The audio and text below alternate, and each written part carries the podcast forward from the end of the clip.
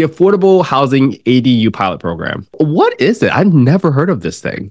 Yeah. Okay. So these are pilot programs. So it was, let's see what happens. Let's go through the growing pains and see what works and what doesn't work. It uh, has homeowners in these cities create rental properties in their home ownership through construction of A D Us, accessory dwelling units. But these homeowners get comprehensive assistance for the various aspects. So it includes the financing. So the city finances it.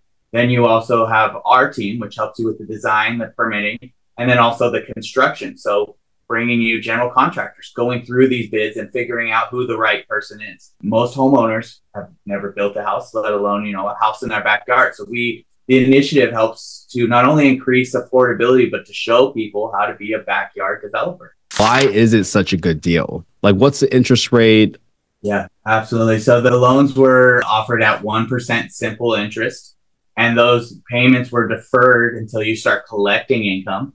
So what we're looking to do is work with nonprofit or other C D F I lenders to take that money and recapitalize these loans at a paid down interest rate to extend it over thirty years as possibly a second.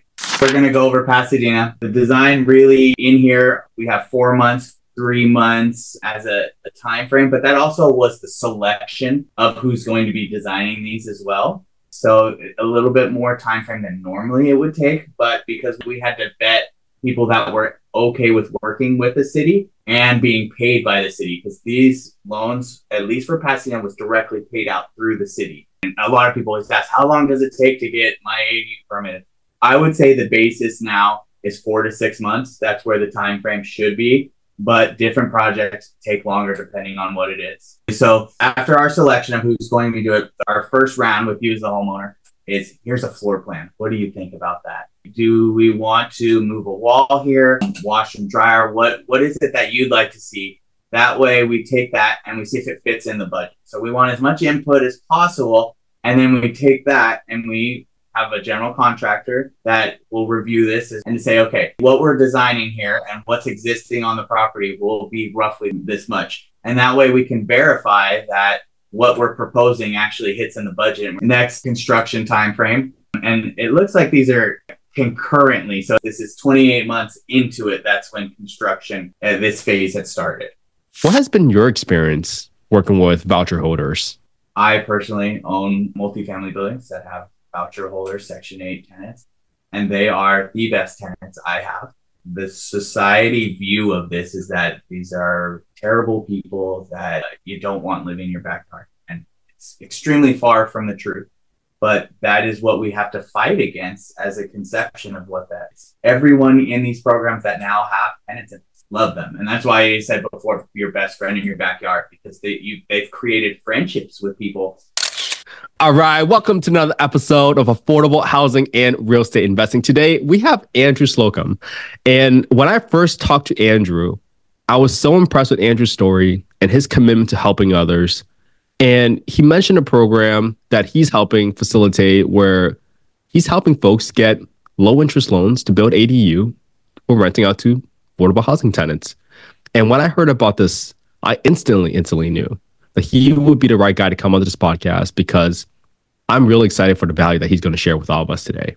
So, Andrew, welcome to the show, man. How are you doing today? Hey, Ken. I'm doing well. Good to see you. Thank you. Yeah, man. Hey, ever since I talked to you, I was really looking forward to this conversation, because I was like, man, even though it's very localized in what you're doing, that can be translated to the rest of the country, rest of the world. It doesn't matter, but this is the type of experiments and actions that we need to take to solve this affordable housing problem. So yeah. I'm so, so excited for this conversation today. So Andrew, let's just back up a little bit. Let's contain my excitement a little bit. Okay. How did you even get into real estate development, and what are you working on currently? Okay, sure. Yeah. Um, so in the very beginning, before I even knew I was in real estate development, somewhat I was in it because uh, my mother worked for the city of Yucca Valley. And as most single mothers do, she had to juggle life, work, parenting. So I found myself at city council meetings uh, twice a month, um, commission meetings twice a month. And although I didn't really know the basis of what was going on, I had uh, city ordinances, and I was looking at projects that were being proposed That's almost like my coloring book while I was sitting there bored, trying to figure out why I was here instead of home, you know, on my Nintendo or riding my bike in the desert. Um, so that we fast forward to when I moved to the city of Pasadena, and um, I lived in a mixed-use building called the Del Mar Station. And if anyone looks at it, it's an amazing building, um, which has a, a light rail that passes through the middle of the building. So uh, transportation to downtown, to Azusa, to many different cities uh, in L A. It has a pizzeria, a brewery, um, but most important, it had mixed income apartments. So there's people living here that can go downstairs and get on the train and go get all this food. And I didn't, I didn't even know places like this existed. You know, in Joshua, we didn't have, you know, all this in one place. You had to go miles and miles for each one of these things, not all in one place. So to me, this was amazing. And it's like, this is what I want to do. I want to create uh, transit-oriented communities. And that's where the passion came from. Um, you know, even fast forward today, um, we're working on what we're going to discuss today, these uh, pilot programs for uh, affordable housing in Pasadena and West Hollywood. Um, uh, I'm the C E O of Green Development Company, and we do close to fifty to one hundred A D Us a year um, for others. Um, we do it for ourselves. Um, and then we also do ground up construction for affordable housing. Right now we have uh, close to four hundred units in entitlement um, under Executive Directive One in the city of L A. Um, but uh, and, and about five other partnerships with amazing groups of people creating housing and, and also third places. So some of these are stuff that is not housing, but it's it's something around that for people to go and enjoy their life. Wow, man, that is what a great story, first of all. And man, I, I, I'm learning from your mom right now. I'm going to start like putting ordinances in front of my daughter whenever she starts coloring too, just to start subliminally. Like, this stuff works. And look at the incredible superpower that you have now, being able to understand ordinances, building codes, zoning laws. Man, that's some of the details that a lot of people do not pay attention to, but it's a super, super valuable skill set if you have that knowledge and how to apply it. Um, and I love that you're on your way to a thousand units with foreign units in, in entitlement. That's amazing, man. I got to get you back on this podcast to talk about that. I, I know each podcast we want to focus on one topic. Right. So let's definitely set aside some time to talk about the following stuff that you're doing for all your multifamily stuff. But today, the Affordable Housing A D U Pilot Program. And I love that you're in West Hollywood, Pasadena, because I personally visited these areas. I lived in West Hollywood for a year myself. And w- what is it? I've never heard of this thing. Yeah. Okay. So, yeah. And these are uh, programs, are, they're pilot programs. So it was, let's see what happens. Let's go through the growing pains and see what works and what doesn't work and how to how to do this. So in a way, they weren't as widely advertised because we needed to work through the these pain points and figure out before we went wide scale and as you know a pilot program is. But what the program is is it uh, has homeowners in these cities uh, create rental properties in their uh, home ownership through construction of A D Us, accessory dwelling units.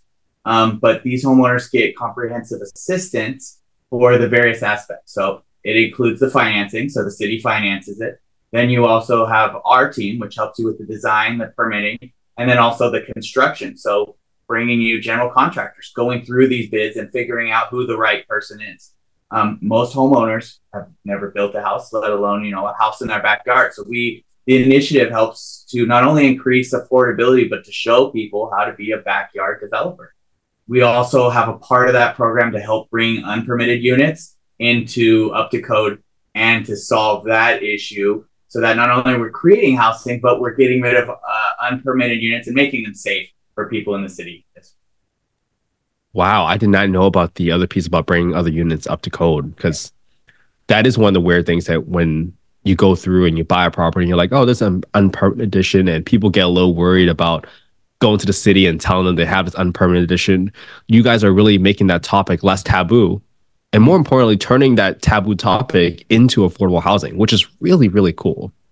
Well, who qualifies to do this? You mentioned homeowners, but are there yeah. income restrictions? Like, who qualifies? Is it just anybody with a single family home? Sure. And the criteria is a little different because West Hollywood's program is, is slightly different than Pasadena, although their pilot programs, they, they did it a little bit differently. Um, The main criteria is owner occupied. So these are not necessarily loans going out to investors or or REITs or, or groups that, um, although do provide affordable housing, aren't, don't need the same financial support. So it's owner occupied. Um, West Hollywood does allow for multifamily owner occupied to apply for this, where Pasadena is just single family um, owners that uh, want to apply. And you have to meet a certain income threshold. Um, that threshold is based on where the money comes from. So the money comes from the state of California, and they have their own criterias on there. Um, but on top of that, you must agree to rent to a low income or a voucher holder for seven years.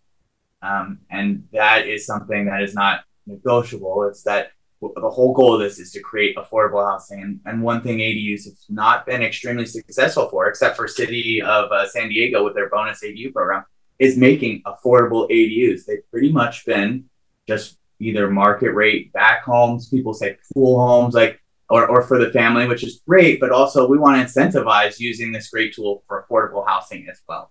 And that's one of these programs that we're using to create affordable housing A D Us. Wow, that that's really cool. Now, you mentioned that depending on where the financing comes from, it depends on income. Do you know what those income thresholds are? Like just like a rough range? Is it under one hundred grand, two hundred grand? Yeah, it was it was uh, under the uh, the one hundred twenty percent, so moderate income for L A County's um, standards. So that was the basis that we used for the first round on the pilot program. But okay. It will slightly change because we're getting different tranches of money from the state, and each one has different criteria. So the there's different options that people will qualify, and based on which option you are is where the different tranche of money is. Got it. All right. That's helpful. So that might be the first step for people to figure out and look up some details related to the program. Like, hey, do I qualify? Yeah. But help people understand, like, what are the steps? Because this sounds like a great idea. But they're probably thinking about like, oh, I don't know if I really want to do this. It sounds like a lot of work. Do they need to have a home already? Do they need to have a certain number of backyard space? Do they need a garage? Walk us through the sequencing of what this process might look like for someone that wants to take advantage of this program. Yeah, sure. So um, both programs, the first round is underway. Um, Pasadena's first round is pretty much completed. And uh, sometime, I think we're looking at July, maybe, to reopen the application period.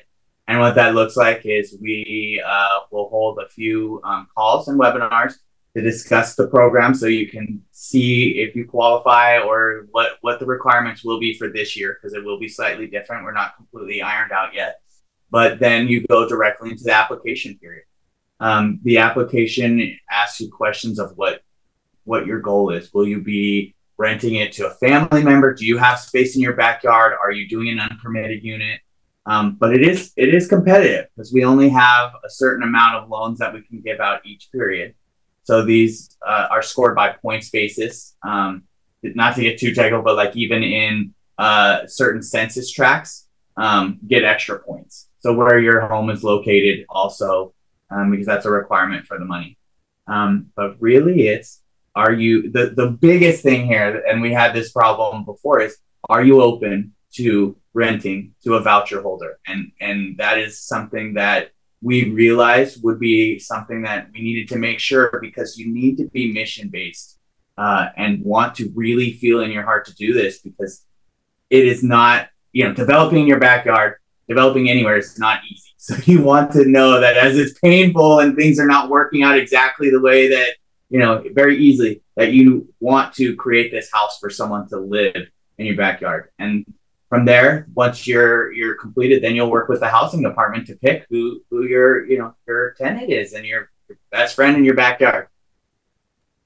Well, well, that's really that's really helpful. From that point onwards, then maybe I'll take a quick step back.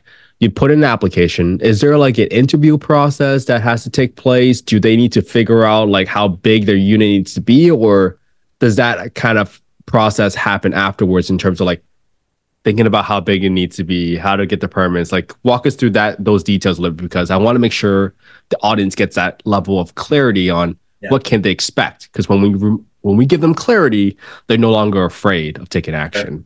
Yeah, that's that's a great point. The application isn't going to require that much information. Like, we don't necessarily say we're going to build four hundred square feet or eight hundred or one bedroom. It's more so to to put some points together to see if you even hit the right criteria.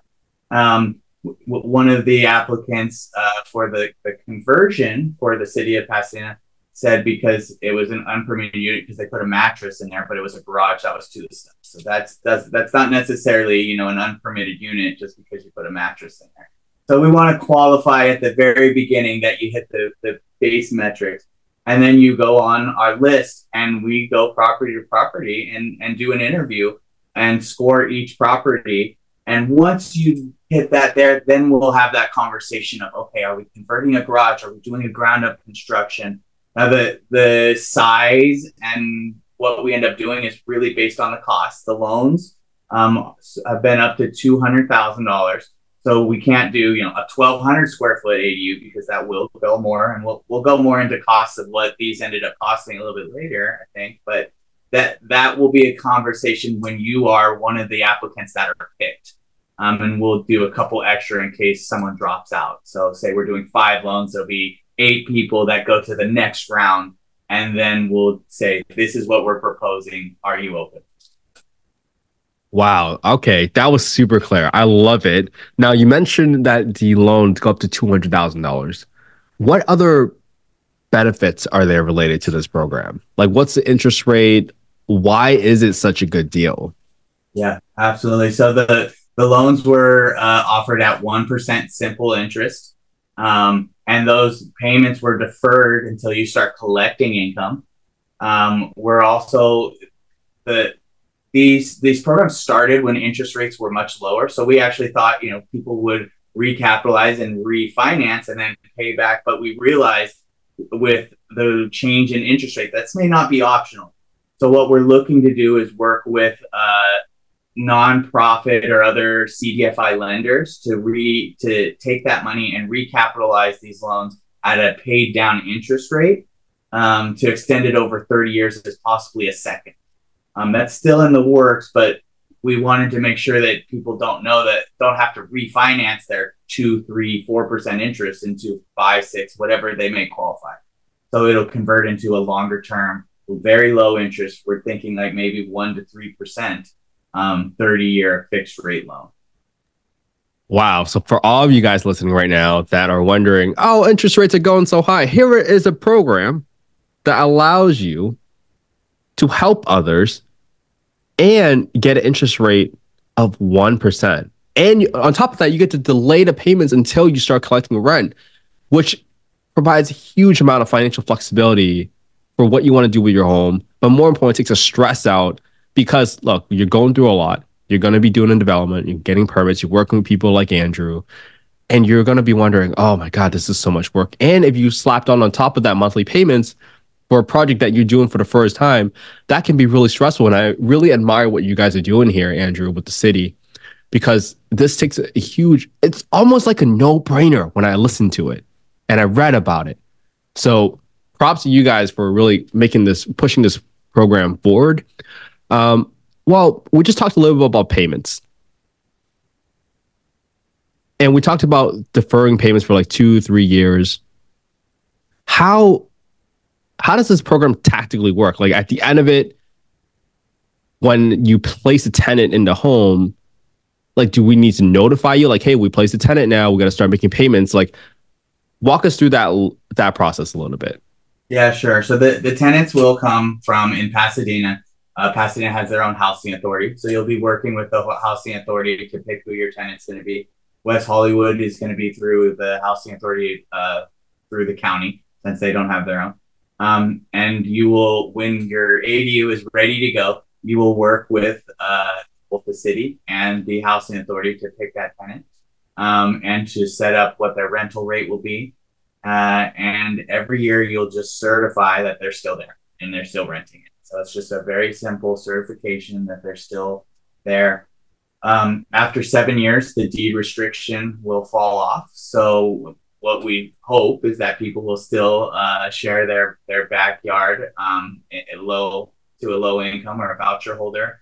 Um, but if things change, then it does turn into market rate housing. Got it. That's really cool that people get the flexibility, so they're not necessarily tied in forever. But I'm hoping when people experience, assuming you did everything correctly, you screened the tenant correctly, et cetera, you will fa- find out that, hey, this is a pretty good deal, especially when the rent is being paid for on time every single month by the government, regardless of what's happening with the resident. So, all right, we talked a lot about how the program works. Let's get into the numbers a little bit, Andrew. Let's talk. Ab- let's make it real for people. Yeah, sure. Because building an A D U, although it's a smaller project when you compare it to the three hundred, four hundred units that you're building, the process is relatively the same because there's still steps you got to go through to process permits, entitlements, et cetera, getting bids from contractors. Can you walk us through the overall process flow of a deal and just provide some rough numbers of what each step in A D U might cost? Yeah, absolutely. Um, we we tracked all these data points as a pilot program so we can show. Um, so let me share uh, what that looks like, and we can nice. go through each one of these projects. Um, nice. All right. So for those of you that are listening in your cars, definitely check out youtube.com slash at Kent underscore HE. And you can see the screen that's being shared right now by Andrew as we kind of talk through what the durations look like for each step in the process. Go, go ahead, take it away, Andrew. I yeah. might pause you, interrupt you for some questions along the way, sure. just to clarify things, but this is cool. Yeah, so uh, this we're going to go over Pasadena. Um, we started with five projects. Um, one of the uh, the selected applicants did end up leaving the program at a certain point because they're they were they had a family member that got injured and needed to live in this back home, and they weren't going to be able to rent it out to someone else. Um, so they got to a certain point and we had a meeting with them and they discussed it. So we did have one person leave the program, and there is, I'm glad we had that flexibility to do that for them, um, for a dire situation. But most of our, uh, projects started in twenty twenty-one, where we started our design. Um, the design really in here, uh, we have four months, three months, um, as a, a time frame, but that also was the selection of who's going to be designing these as well. Um, so a little bit more time frame than normally it would take, but because we wanted, we had to vet people that were okay with working with the city and being paid by the city, because these loans, at least for Pasadena, was directly paid out through the city. So you needed to be a vendor that was approved by the city as well. So it took a little bit longer, as working with the local government does. Um, the permitting time frame wildly changed from each project. For one year from one project, Uh, five months for another, another year, six months, and then five months. Um, twenty twenty-one, A D Us really started to pick up, but also we got hit in, in COVID. So some of these went from an in-person submittal to an online submittal.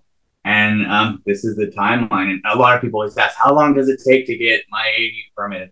I would say the basis now is four to six months. That's where the time frame should be. But different projects take longer depending on what it is. Um, okay, uh, Andrew, so for the design piece, yeah, what can people expect to, I want to make it real tangible for people. What can people expect to have at the end of the design phase? Is it a list of contractors with bids in place? Is it a soft rendering? Is it the architect and engineers selected? Tell us a little bit more about how did you decide, like, oh, this is, the design phase has completed. Yeah, absolutely. So the, the, after our selection of who's going to do it, our first our first round with you as the homeowner is, here's a floor plan. What do you think about that? Do we do we want to move a wall here, um, wash and dryer? What what is it that you'd like to see? That way we take that and we see if it fits in the budget. So we want as much input as possible, and then we take that and we uh, have a general contractor that will review this as pre-construction and to say, okay, The, what we're designing here and what's existing on the property will be roughly this much, this much. And that way we can verify that what we're proposing actually hits in the budget, and we're not designing something that's going to be uh, you know, more expensive than how much dollars we have. Um, unlike uh, other programs, this this is set at what it is. Going back to city council to ask for more money would be a disaster. Uh, so we want to be very careful. We, we were within those budgets. Um, Next, uh, you know, the construction time frame, um, and it looks like these are uh, concurrently. So it's not that it took twenty-eight months. This is twenty-eight months into it. That's when construction um, at this phase had started. Well, Andrew, one more question on the design phase. So you guys gotten the projects approved. You guys know what the budgets are. Yeah. For the permitting area, because it takes six to twelve months, what is expected from the homeowner? Are they attending these permitting meetings? Like what, what is the level of participation that's going to be required? They're really only hands-on in the design, and it's white glove mm. service from there on. Um, wow. We, we take care of uh, going through the city, doing corrections, all of the other things I need to do so you are permit ready. Um, the fees for the plan check and the permit goes through the city itself, since they're paying wow. themselves. Um, so you don't have to worry about uh, the payment structure. Um, but you, you're really just hands-on on that first amount of design. Um, and, and then after that, we handle it all of it. So you wow. get to rest while we do that part. Music to my ears. And I hope the audience paying attention right now. If you're, maybe you want to move to Pasadena, West Hollywood right now uh, to take advantage of this program. Uh, but that is so crucial because I think people underestimate how much work it is. Yeah. The permitting process, when you're getting feedback back from the city, you have to turn it around. You have to listen to what they want you to change or alter to make sure that you're conforming with building code, et cetera, health and safety, stuff like that. Uh, but also the back and forth is being taken care of by Andrew and his team. That's that's so stress-free. Man, that that's that's such a blessing. All right. So we covered the design, we covered the permitting. What about the pre-construction? What do you define as pre-construction? Yeah, absolutely. The pre-construction is selecting the general contractors that you're going to be working with. So although we had general contractors do some estimates of what, what plans we had, they're uh, more giving that service to us, um, but not necessarily going to be the ones that build. So that pre-construction is taking those plans that are either the second round of correction or in process to a general contractor and saying, you know, here's, here's the plan set. And then we do an introduction to the homeowners and see if, if, the vibes are good. If you want to work with these people, if if uh, if there's a language, you know, so not all of the homeowners spoke uh, English, um, so can we, will, will we be able to communicate with each other? Um, and that was a big thing because it, the trust basis was very important because things in development go wrong or not as smoothly. So we have to have this trust that we're going to go to the next step, and people aren't just going to you know, take off with the toilet in the sidewalk um, and just leave you hanging. Um, and so that was part of the pre-con, and then putting that construction bid together. And as this is a loan, the homeowners still have to agree with what, how much they're spending, um, and, and to sign on those documents that this is uh, the contract that you'll be signing, um, and that they'll be paid to do the work. That's our pre-con. Wow. That's a great learning process for folks that have never seen a construction bid before. Andrew, how, You, your, you, and your team must spend a lot of time educating people. Like, hey, is this fair? Is this reasonable? How do you guide folks through evaluating those bids to figure out, like, hey, is this within reason? Is this not within reason? Because not only are they looking at numbers, but they probably have no idea how to even manage a construction project because they don't have that experience. So, how do you help out these homeowners from looking at the bids and from managing the project? Uh, very good point. And a lesson learned from a pilot program is instead of having contractors use their own format, we're going to dictate the format that they use, because we t- showed homeowners multiple different formats of bids, some more detailed, some just a price and, and a signature line. And it was really hard to do a, a apples to apples comparison when everyone used a different format. But using our experience and having these conversations with them, we broke down what the costs were and, and why certain things cost so much. Um, certain line items, you wouldn't expect that plumbing could cost so much, but because we're trenching uh, uh, fifty feet to the front yard, that's why that costs so much, because the labor in order to create a sewer line connection to the front of the house. So the numbers may have seen, to just really go into why things cost this much and to leave a comfortable feeling that these numbers are, are real numbers and why they cost so much and that they're fair and why there's differences in each one. Different contractors have different subcontractors that have different pricing, and not everything's going to be the same, or their availability will be the same. So it's not only is this the right team, but can they get it done in a, a, a good enough time, and are they ready to start work uh, when we're ready. Um, and and part of a pilot program is that are they capitalized enough to to wait for a check from the city to pay them? Wow. Thank you for explaining that, Andrew.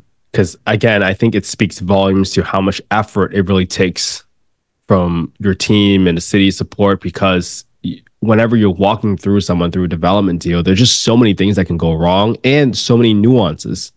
So it's very tough when people ask us like, hey, in general, how much is it going to cost? Like price per square foot. But like you mentioned, Andrew, if you have a sewer line, that's you got to dig fifty feet to connect the sewer line. I mean, that's that's expensive. You got to dig, you got to trench, you got to connect the pipes, and there, it takes time and resources. So let's get back to the spreadsheet here. What? So what does this whole thing, a whole project cost? Like what can people reasonably expect from something like this? Yeah, absolutely. So uh, we had only one project somewhat go under budget, but also uh, what Elizabeth mentioned is we paired these, at least the ones who are eligible, with the state of California's A D U grant, which paid up to forty thousand dollars um, for, for the design and the permit costs. Um, and we became the first city to be a local government that got that forty grand uh, grant from the state of California. So although this project is showing uh, two hundred thousand, two hundred four thousand, a, a good percentage of that was paid for by the grant, which just wiped out that money owed um, to to the the city from the homeowner. Um, but we're at uh, let's see, I did not have uh, two hundred thousand, and this was for a brand new construction four hundred square foot A D U, uh, one hundred fifty thousand. For a four hundred ninety-nine square foot A D U, um, one hundred fifty-nine, uh, four hundred for one hundred eighteen thousand. And so if I just roughly go this by this, let's see where we're at on our square footage.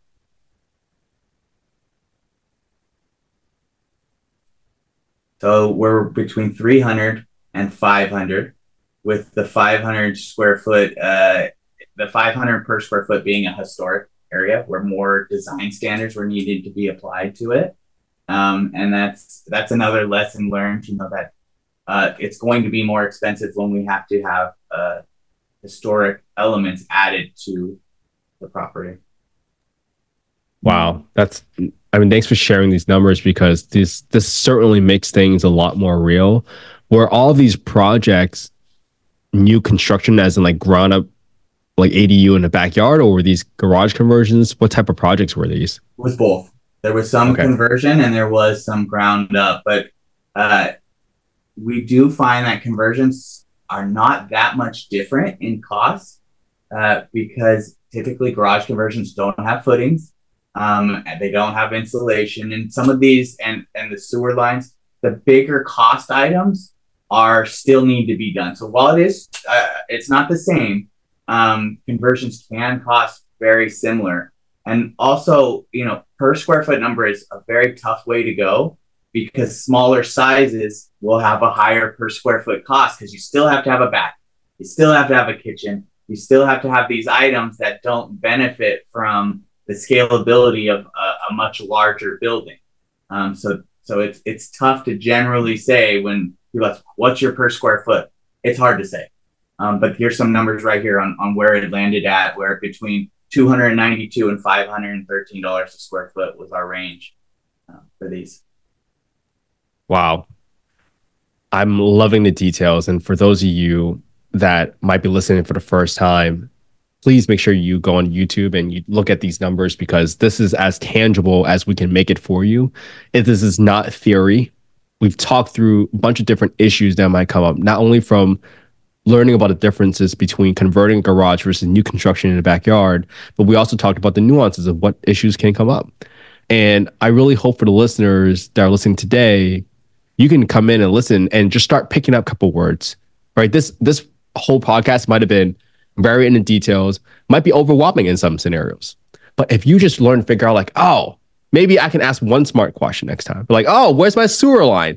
And boom, you made it an improvement. And that's all what we want to do every single day. It's like, how do I get one percent better? And today, Andrew has brought the details in. Not only has he given you the quantitative details, he's given you the qualitative details for you to think about how to approach your project. Well, Andrew, maybe we stop sharing right now. I want to ask you a few questions about your experience with voucher holders. Um, honestly, this is one of the biggest fights that we're going through, is because sometimes when I talk to folks about affordable housing, I, I've literally had people said like, oh, so these people, Section eight tenants, they're they're they're going to wreck your home, right? They're going to destroy your home. They're more likely to do that. What has been your experience working with voucher holders? Yeah. Um, in West Hollywood, when we started doing our marketing, we had to change our marketing material and remove Section eight from there. And we, we changed it to low-income individuals. Uh, the the society view of this is that these are terrible people that uh, you don't want living in your backyard. And it's extremely far from the truth. But that is what we have to fight against as a conception of what that, that is. Um, I personally own um, uh, multifamily buildings that have voucher holders, Section eight tenants, and they are the best tenants I have. I rarely hear from them to a point where I need to tell them if there's an issue, please call me, because they don't want to even tell me there's a problem because there's some fear that they'll, you know, be kicked out or something. Um, it's, it's really qualifying people that live in, in your homes, um, and making sure you have that relationship with them. Um, but the society's view that Section eight is, is some kind of other person than all of us is, is so far from the truth. And getting over that barrier has, although it's been difficult, everyone in these programs that now have tenants love them. And that's why I said before, your best friend in your backyard, because they, you, they've created friendships with people, and giving housing to them has then enabled them to level up in life as well. So there's also a mission to providing housing for people uh, to, to either stay in their home, especially if they're fixed on income as well. Makes it very difficult when you are not. You, what you make is what you make. And as affordability becomes an issue, it's very hard. Um, we have a, a landlord and an ownership problem. There are not enough people offering housing uh, for voucher holders. And that's why we want to create more people that open their doors or create housing for individuals that have vouchers or lower income to have uh, as they go through life. Um, and that's what we want to solve, is creating more owners, creating more landlords, and creating more affordable housing. And that, thank you so much for sharing that narrative, because a lot of folks just as- assume it's just guns, drugs, and drama when they hear Section eight, when they hear affordable housing.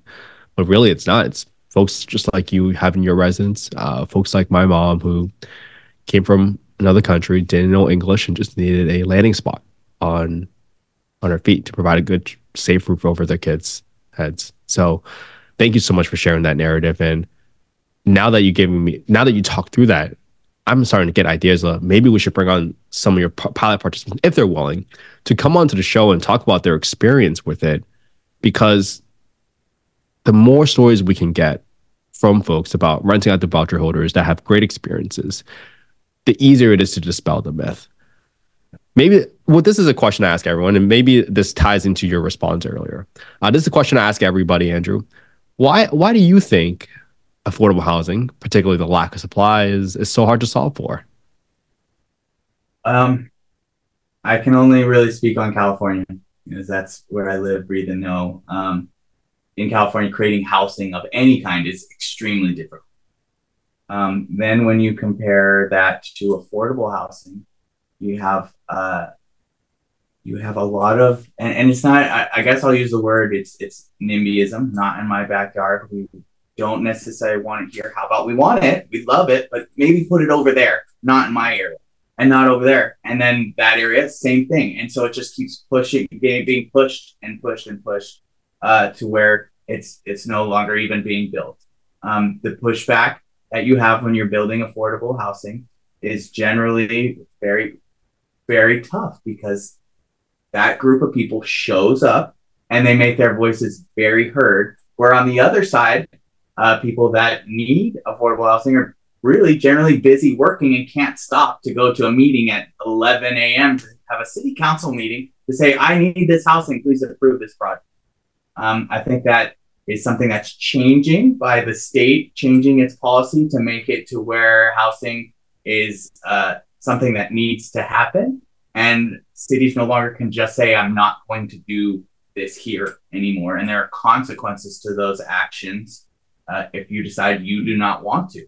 Um, we see that happening, you know, cities like Beverly Hills losing their ability to give out permits while it's still being contested. This is showing that no longer is it a paperwork exercise where you can provide three low-income houses in your entire city. You actually have to participate as well. That also takes the stress out of other cities that are doing the right thing. So it's not just all concentrated in one area. It is spread out everywhere. So it's a fair housing um, policy to where mixed income communities are built all over instead of people just all being put in one area, which is historically uh, failed throughout time. Well, thank you for, for shedding some light on that. And maybe we got to get you back onto another podcast in the future, talk about your multifamily and also some some potential policy changes that you like to see. Because I've asked this question to all my past guests in the past, and it's always a combination of lack of supply, lack of policy support, and just general awareness uh, to dispel the stigmas associated with affordable housing. And we can win some of these battles in our lifetime, then I b- truly, truly believe that we're going to set up the next generation for a much higher launching point, is how I would probably couch it for now. So, Andrew, first of all, again, I know I said this on the phone too, but thank you, thank you so much for what you do. Uh, without people like you, I, I would have never had the home I grew up in. So thank you so much for what you do. This is sometimes a thankless job, but I, I truly admire you and your team's ability to take a homeowner through and what might be a very, very stressful process, but then give them the white glove treatment from walking them through the process, but also help them look for the financing. So for those of you that are listening right now, like, this is one of the ultimate cheat codes to meet someone like Andrew. And this is why I was so excited to bring Andrew onto the podcast. Hey, Andrew, if people want to follow you, learn more about you and your ventures, where can they find you? Yeah, I mean, the best way, and I, I share my story of what I'm doing that day, whether it's uh, a planning comment to remove a roof or whatever's happening, so you get to live through the day of what we're doing to build housing. It's on Instagram. Um, and I, I do a lot of posts on my stories. It's uh, at Andrew, A N D R E W R, Slocum, S L O C U M. Uh, it's my name, middle initial, and, and follow me on there. Watch the stories and then message me. And uh, I'm my phone, unfortunately, or maybe fortunately, lives on my hand. So I'm responding to as much people as I can to help out. Um, and, and that's my big thing. I, I also haven't asked for anyone listening this to participate as much as you can in city council hearings. Uh, be careful and very thoroughly vet who you vote for, because these people who are running uh, make decisions, and these de- decisions, maybe right now you don't realize it, affect your neighborhoods very greatly.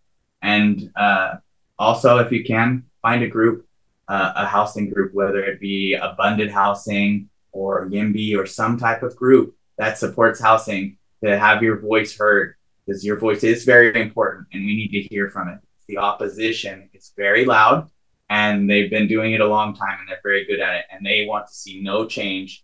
And they do not want affordable housing or even new housing around here. They want you to move somewhere else. And California is too great and too beautiful to not have places for us to live and work and to thrive in. Wow. Well, thank you so much, Andrew. And guys, if you're listening, make sure you follow Andrew uh, on Instagram. We'll make sure we uh, put his handle on the show notes below. But Andrew, thank you so much for being part of this community. Uh, for those of you that want more information like this, this is why we create these platforms, to to welcome people like Andrew to come on and share information so openly and freely about how to solve affordable housing. Look, it's going to take efforts from everybody, including Andrew, including yourself that's listening to you right now. We all can contribute to solving this affordable housing problem. We all can increase the supply. So if you ever want to be part of the community, uh, please you can D M me the word affordable on Instagram at investwithkenhe. I can happily send you the invite to our free Facebook community, where this is the type of information that we share every day.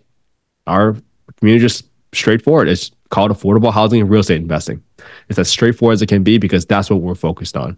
So, Andrew, I can't wait to have you back onto the show again, man. Thank you so much for coming on. I am so excited for people to listen to this podcast, and I can't wait to have you back on. Really appreciate it, Ken. Thank you, man. All right. And we are out.